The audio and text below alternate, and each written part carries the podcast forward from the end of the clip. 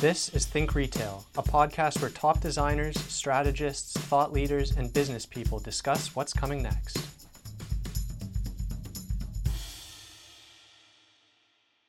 Hi, I'm Melinda, and you're listening to Think Retail. Every other day, you read a headline about labor shortages hurting restaurants and hospitality. In some places, companies are recruiting 14 year olds, while others are offering big signing bonuses. Many restaurants are closing their doors several days a week because they don't have enough staff to stay open, further hurting businesses that have managed barely to stay afloat during the pandemic. And government benefits that have supported those who lost their jobs have ebbed away. So, why this dearth of workers? Why is it persisting? And if it continues, what does that mean for service? Today, we're speaking to Patricia Gamami, General Manager of the Drake Hotel Devonshire and Motor Inn, about working in the service industry today and tomorrow. Welcome. Thank you. Great to be here. So, to set the stage for our conversation, can you just tell us what's happening, what you've seen happening with staffing and hiring during the last 18 months and how it compares to pre pandemic? Yeah, sure. I think that it's pretty common knowledge. I mean, as you well said earlier, it's all over the news. The truth is that um, this is an unprecedented uh, pattern in terms of um, employment and, and uh, finding talent in the industry in the sense that there is a severe shortage of, of applicants anytime a posting is, is made of, in fact, any level, uh, whether if it's uh, middle to high level management or just entry level positions. You have very few applicants. Uh, quite often, the level of skill or experience that those applicants bring to the table is uh, minimal at best. And, um, and even with those applicants, there are quite often uh, very um, specific restrictions as to their availability or the kind of salary they're willing to accept or the kind of positions they're willing to take. So, really unprecedented times. Previously, you uh, would quite often have um, a good selection of highly talented and skilled people to choose from in any position. So, it's really turned on its head, if you will. Yeah. And it's not just the food service industry. I mean, this is across all frontline service sector, retail positions. So, a, a, lot of blame for this has been placed on government support for people who found themselves out of a job during the pandemic. But now that those supports are drying up, do you see any change happening? Uh, there's been a marginal change um, that we've noticed, at least. I think the truth is that uh, the CERB probably gave some people the opportunity to take marginal pay cuts and stay at home uh, for various reasons, whether if there was a true concern about being, uh, you know, serving the public during a pandemic, which is a real concern, it's a health issue and it's understandable, or that people were just burnt out from from all the years of working in an industry that's really taxing both physically and, uh, frankly speaking, oftentimes emotionally and psychologically. Uh, so CERB was a, a, catalyst, I think, for a long coming problem that I think we've all been aware of. But frankly speaking, there was never a simple solution to the problem, and nobody really had a viable proposition to even address the problem. So now we're faced with a situation where it's everyone's reality, and we have to find a way to to deal with it because I don't think it's going away anytime soon. So no, to answer your question, I don't think CERB was the defining factor in, in what's happening now. Right. And I think some people did use the pandemic as an opportunity to upskill or to make a change moving into something like a, you know, a, a professional position where they're behind a desk and could work from home. That we've also seen some of that too. Mm-hmm.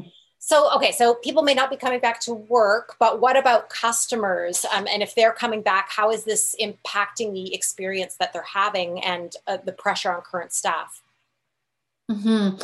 Yeah, we definitely see a, a resurgence of, of demand, uh, you know, from from the industry in terms of products and services.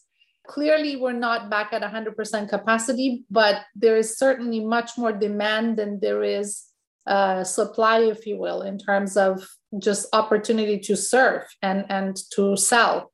Um, people have been cooped up for now, gosh, two years, you know, off and on. And so everybody's keen to get out there and, and do something. And obviously, quite often the, you know, um, hospitality sector is a place where people tend to get away to, whether if it's hotels, restaurants, entertainment, clubs, bars, so on and so forth. And um, so the demand is definitely there. The ability to, to service the demand is not anywhere near um, there.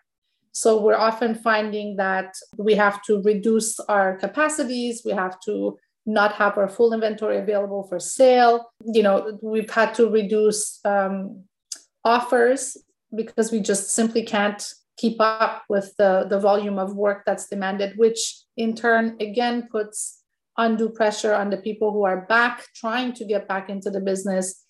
Quite often, those who are employed in the business now just don't have the experience and skill to do, uh, you know, the level of volumes that we're seeing, and so it just the problem keeps compounding. You know, it there there unnecessary pressure is put on put on people oftentimes the the clients and um, uh, the guests are you know frustrated with long waits or you know lower standard service or product whether because you know product availability has been uh, compromised or um, this you know service level is not where they're used to um, having it.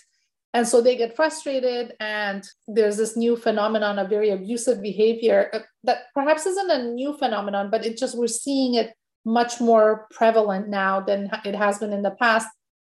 All of these things compound the existing issue of people not wanting to go back to work in, in these sectors.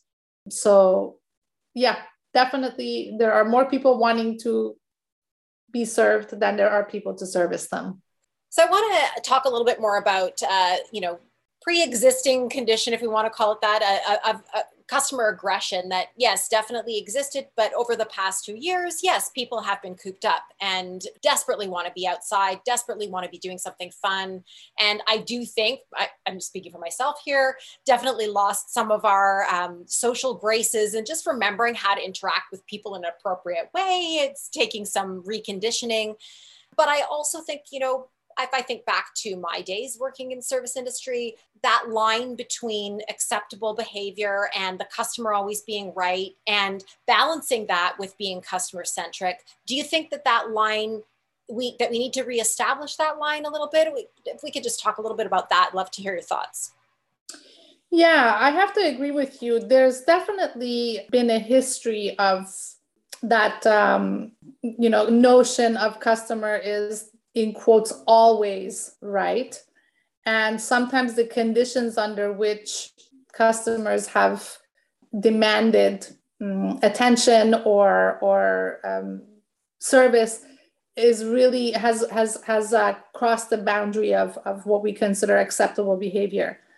I think what i'm seeing now um, is that is the frequency and the intensity at which this is happening you're right. There's always been a, a, a, you know marginal group of people who who've just behaved badly, if you can say that. Uh, you know when when um, dealing with people who are of service to them. But now what I'm seeing is that it's just far too frequently, and and the level of aggression is just uh, um, you know beyond acceptable. And so what that does is that it just wears away at already uh, fragile states of mind of people who are in the service industry. And it's um, it happens so frequently that they just are not able to cope with it. So yes that's always existed but i definitely think that this is a fairly new phenomenon in terms of the, the level at which it's happening the intensity at which it's happening. And how are you seeing um, you know if you have examples of a successful response to this or how how are companies dealing with this yeah, I'm uh, I'm actually quite amazed at uh, what I've seen in terms of response to this, and it, this goes across sectors that I would have never dreamed would have this issue, such as my doctor's office, for instance.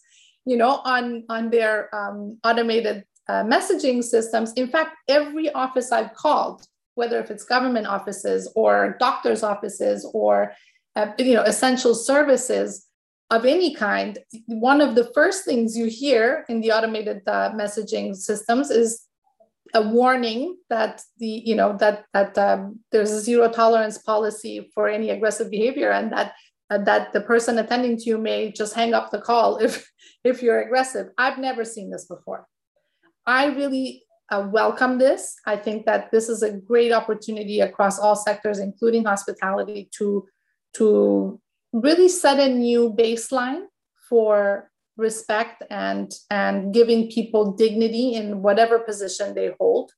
I think this is a great opportunity to make our industry a more palatable industry to work for uh, because to be honest i think part of the problem is that not enough respect has been given to many of these positions people have assumed that these are positions of no skill and now we're seeing the results of of individuals who have no training or little training or little years of experience in the industry trying to do what skilled professionals have done for many years.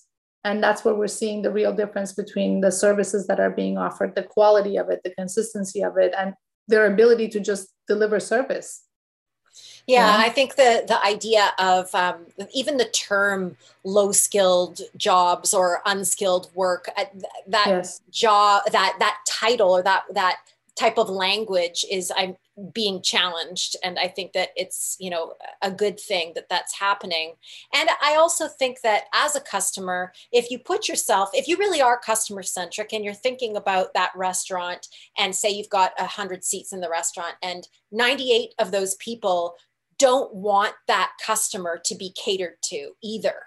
They mm-hmm. want that customer to be told, I'm sorry, that's not acceptable behavior. I, I've been in that position where I'm seeing the server be verbally abused and be yelled at, and I don't want that person in the restaurant. I'd rather have the manager ask that person to leave. So I think there's also thinking about those other 98% instead of thinking about that one individual who's choosing to to disrupt the evening for everybody. Yeah, I totally agree. And I think creating workplaces that are are safe and nurturing and respectful where people can live and work with dignity and pride just is exactly what this industry and any other industry suffering from these these um, consequences right now needs. We need to make people feel good about going to work and feel good about being of service and take pride in what they're able to you know the, the what they're able to contribute every single day. And if anything this time has shown us the value of the individuals who work in these like you said traditionally called low skilled or no skilled now we realize that that's a total farce that there is no such thing as no skilled labor and that um, the people who we desperately need in times like this are exactly those people yeah so yeah. yeah. it's a really it's a great opportunity to reset and i'm really looking at it as that you know i'm really hoping that we come out of this with a whole new paradigm you know right and now you you you sort of gave us a, a, good view of you know how many resumes you may be getting and what the quality of those resumes compared to um, the, the pre-pandemic and i think mm-hmm. employers in every sector are, are experiencing a similar trend and it has been an employer's market for such a long time. It does require mm-hmm. a, a, bit of a, a, rethink about as an employer how do you how do you not just hire people? First of all you got to recruit them and hire them but then once you have them there how do you keep them? Um, you found someone you really like how do you keep them in your role and what are you seeing happen here and what do you think should happen? I think we need to rethink the traditional models and also the, the um, sort of mindset we've had around who is the optimal candidate for a position. And we also really need to think about the sort of life journey or life expectancy of each position that we hire for. In my industry, what we often find, and I don't think this is, I think it's pretty much the same across any industry, you often end up hiring you know young people who are either straight out of school or just have limited work experience into entry level positions in which historically we've had the luxury of holding people for several years in that same role and sort of having enough stability in the organization that we didn't have to be agile and you know move people along some kind of spectrum quickly and continue to train them and develop them and and you know entice them to stay through those various avenues of, of opportunity. Now what we're seeing is that uh, partly it's a generational thing and partly is that it's just the way the world is post pandemic that people just have higher expectations for themselves. They they they're happy to get on board learn the skills quickly.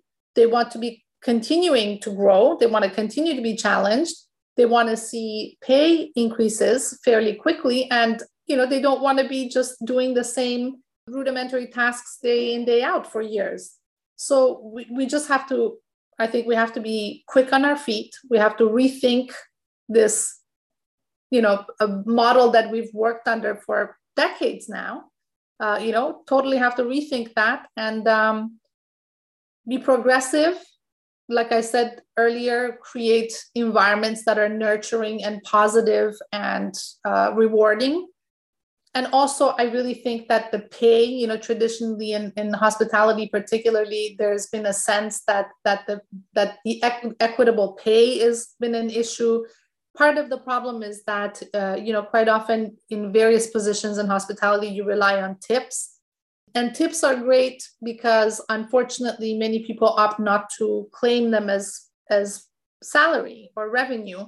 And what ends up happening in a time like a pandemic is that you obviously what you've claimed as your as your um, income is what's on paper. So when situations like this arise you don't you don't you're you have nothing to fall back on in terms of government support employment insurance so on and so forth so that's always been also something that we've we've talked about in in the industry you know this whole tip the the sort of duality of of this concept you know it's good in some ways it's and it's not in other ways. So I would say equitable pay, better working conditions, just both mental, emotional, psychological conditions that are more positive, and continuing to develop people and not taking talent for granted and having them, you know, feel stale and unchallenged in their positions. Yeah, and I that's very that's a common theme even in even in the professional world where mm-hmm. young people come in and the lifespan of a, a, young hire who's fresh out of school is yeah. you know half of what it was maybe even 5 years ago. So it's it's a very common theme. So yeah. in the service industry, I mean, I have seen, uh, in, you know, on social media and in the news, some companies, especially in fast, uh, in fast casual and in fast food, recruiting teenagers to fill mm-hmm. this gap. And I've also seen recruiting seniors. So mm-hmm. it's very interesting to two very different demographic groups. Um, what do you make of this? What are the pros and cons, and and what do you think about it? Honestly i'm a big fan of the idea and i really hope that uh, you know as i sort of um, get prepared for the next reopening if you will that i'm able to to use this kind of strategy to to optimize my um, organization here. I think it's wonderful for many reasons. First of all i think there are so many misconceptions around age both young and old. I think we traditionally have believed that teenagers are not mature enough, responsible enough, uh, you know, reliable enough, so on and so forth. And elderly, as you know, quote unquote, we call them, are don't have enough energy. They're, you know, they're again not reliable enough, may fall sick, may be inconsistent, so on and so forth. I think both are are no longer true. So I think there's a real opportunity there. And I really love the idea of cross generational teams. Uh, I think that the older generations bring wisdom and calm and uh, you know knowledge through the years. Quite often, they're completely overqualified for these positions, and they they're doing it either as a way to stay uh, productive and healthy, or you know as a way of having a small um, revenue stream and then the younger people will bring the energy and the enthusiasm and creativity and obviously they're the future of any organization. So i think it's a wonderful mix and i hope that i can find a way to you know implement this in my organization. In fact it is something that i've been toying with and it's just a question of how we reach these sectors to uh, you know to to market to them in terms of employment and, and opportunities Yeah, anecdotally, there was a coffee shop in my in my old neighborhood that employed an elderly man. And by elderly, I mean he was quite elderly. He was in his 70s mm-hmm. and oh, yeah. he and he wanted to be a barista and he was lonely. And so that was why he I talked to him about it and he said, you know, I just I, I you know, I I live on my own now. My wife passed away and they allowed him to work 4-hour shifts so mm-hmm. they created a special, you know, all everybody else was working, you know, seven, eight, nine hour shifts. Fantastic. And he, they made let him work a four hour shift and he loved it and everybody loved him. Everybody yeah. loved him. Everybody knew him. Everybody loved him. And it was, it was, it was a, it was the first time I'd ever seen someone that old working in the service industry. But Fantastic. They, but it was a, it was, you know, it wasn't a, a, big company that has sort of like all these rules and regulations. It was a little local shop that had the ability to say, okay, you want to work, work here? How many hours can, do you think you can manage? And we'll make it work for you. And it was, and it was really, it was really special to have him there. Of course. You know, honestly, I think about there are places that I um, can think of many, many years ago. The Hudson Bay, in particular, really kind of sort of comes to mind. I do recall even you know, a couple of decades ago, going in and quite often the ladies that would work, you know, the floor were were either retired or semi-retired or close to retirement age, and they were always extremely engaged, really helpful, very happy to be at work, you know. And I always I'm, I recall thinking, you know, what a great opportunity to just have people who really want to be there. You know they don't they don't need to be there but really want to be there for whatever reason. And also um, you know I, I crossed an uber driver same thing in his 70s and he just he drove because he loved engaging with people and he did it for three four hours a day and not because he needed to but because he wanted to. He just wanted to be out and about and get to know people and so on. Yeah i, I love the idea. Yeah. Okay so on the other end of the spectrum, we have robots. And, you know, if you read any sort of trend magazines or anything like that, we're, we're constantly talking about AI. They're going to come and they're going to take our jobs. And I mean, it is true in some cases, and, and you know, in manufacturing is taking a real hit with automation coming in. Um, but in other industries, we're, we're quite a long ways off from, you know, a robot takeover. But there is a reality that automation can help to support staff and it can help to get through you know we've seen different industries use automation to handle this. So what about the service industry and automation? Where do you see it having a role and when do you think it may arrive? Yeah i think we're still quite a ways away in the service industry. Um, i think that ai certainly has its place. Uh, we see things such as you know general inquiry on our website being sort of outsourced to the bot. But even that bot is still heavily reliant on our team feeding it data. So we're ways away, I think. I know of, of you know recently a, a hotel launched in Asia. I, I don't want to I don't want to give you wrong information. It was either in Shenzhen, China, or somewhere in Japan that is supposedly fully automated. So I think there will be the the sort of niche market where those kinds of anomalies might happen but i don't think we're anywhere near that to be honest. I just think with with the service industry there are the, the interactions and the possibilities are so infinite that i don't imagine any um, ai that's affordable being at that level at the moment. Um, right i think like affordability you know often you see um, these different you know videos or, or read articles about this incredible AI and how it does this and it does that. But it's a one off and it's a very specific environment, and the cost is obviously, you know, it's not scalable at any no. measure. And I also think that what we've seen in banking is definitely going to be relevant where you know banking was like we're going to digitize everything and everything's going to be automated and everyone's going to be banking on their on their phone and they're going to be going to the ATM and everything's digital but then it comes at the cost of that interaction and that relationship and now banks are kind mm-hmm. of doing a 180 and saying oh now we need to have the best salespeople we need to have the best people on the floor we've got to have the best um, you know service because all right. of a sudden they all became the same because the apps all worked the same and the ATMs all worked the same and now it was all automated no differentiation. So there was no differentiation. And so, yeah. And there's also no relationship. If you think about for the average person, some of the big financial decisions that they're going to be making in their life, they want to talk to a person. They don't want to talk to a robot. Um, I certainly don't. so uh, I, I think there's a it's it's good learning to look at the mm-hmm. financial industry and see like will we want to go to a, a completely automated hotel probably not there's ways in automation can can help but are we going to want that as people i don't think we will especially not post pandemic we're all we all just want to be around other people right now. Correct. And the consumer also like if you think about where wealth is being held at the moment you know the most discretionary income is still in the hands of that generation who are quite resistant actually to even the technology the basic technologies of you know online bookings and you know online payment portals and so on.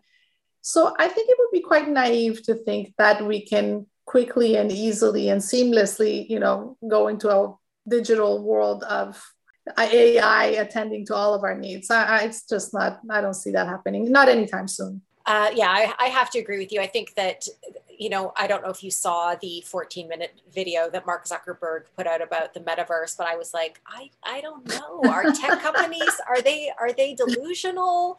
Because I don't see that as ever being something that people are, maybe I'm completely wrong, but I, I hope that that's, I, I do think the metaverse will happen. I just hope that that's not what it looks like.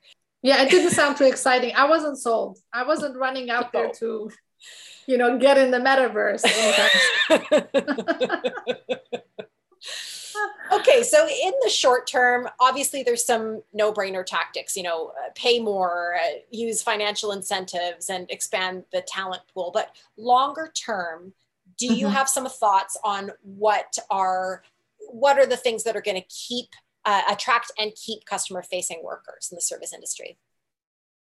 I think um, creating that positive, nurturing, sort of dignified environment to work in, I honestly think that that's probably the first thing that people talk about when they, you know, often there's talk about burnout in our industry. Part of having a dignified life is to be given the right to have a balanced life in terms of work and life.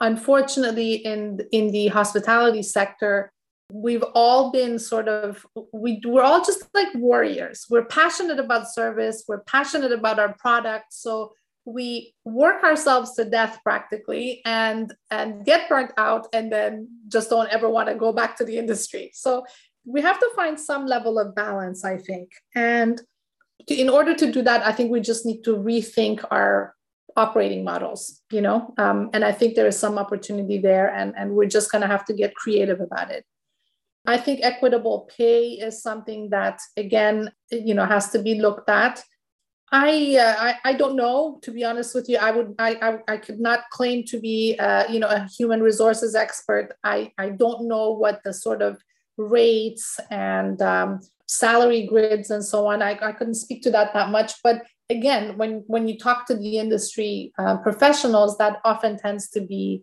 a bone of contention. I think just because of how difficult the work is, there doesn't seem to be, um, in their perception, an equitable pay um, associated to their positions. And then a, a sense of purpose and meaning. You know, nobody wants to go to work and feel like they are quote unquote low skilled, no skilled, you know, people and and that they're easily replaceable and that what they do doesn't have meaning i think that if anything the pandemic has taught us is that our societies as a whole our well-being depends on these people who who attend to us and to our needs every single day literally our well-being depends on them so i think that should be a source of pride and it should be a source of accomplishment. And I think a lot of that has to do with how people are treated, both from employers and from uh, consumers' um, perspective. Um, I've been really lucky to work with amazing companies, Drake being one of them, where people are valued, their skills are valued, you know, their opinions are valued. And I think the more we create those environments and we make them baseline, that's that's an absolute bare minimum. It should be and if we if we're able to do that i think that the the industry and the work is so noble and so interesting and fun that that uh, we could see a resurgence of interest in it Absolutely, I think um, it's it's also a generational thing where younger people want to be inspired and they want inspiring yes. leaders. They want to work for organizations that they believe in. The cause behind that organization. That's sort of like why did this founder of this organization just have to open up a, a hotel and restaurant, and why right. are they so passionate? And they want to buy into that passion and share in yes. it and feel that they're contributing to it and it's it's something that's across again it's it's not just the service industry it's it's across all industries. And I had a really interesting conversation with Ron Thurston, who is uh, he's in the uh, the retail sector in apparel, and mm-hmm. he's written a book called Retail Pride, and it's about this very thing where often mm-hmm. you have people who have these accidental careers where maybe they went to university for something else, and then they stumble into the service sector, and they yeah. end up so passionate, they love it so much that it becomes this whole career path that they never sort of imagined happening for them and yeah. that happens when that magic when that purpose is all there. So uh, i think that's a great place to end our conversation. So thanks so much. Pleasure. As companies from across all kinds of categories face similar challenges in customer service roles, taking this moment in time as an opportunity to make these jobs better may seem like a big ask when there have been so many other curveballs thrown at us throughout the pandemic. But as birth rates continue to drop around the globe and our aging population stops working, this problem is poised to persist. It's not going away. Brands that are willing to reimagine these roles will be able to then reimagine service in a way that allows both the customer and the staff to enjoy the best of food and hospitality again. Thanks for listening. For more information about Think Retail, you can reach us at info at sld.com. For more episodes, visit us online at sld.com slash podcast.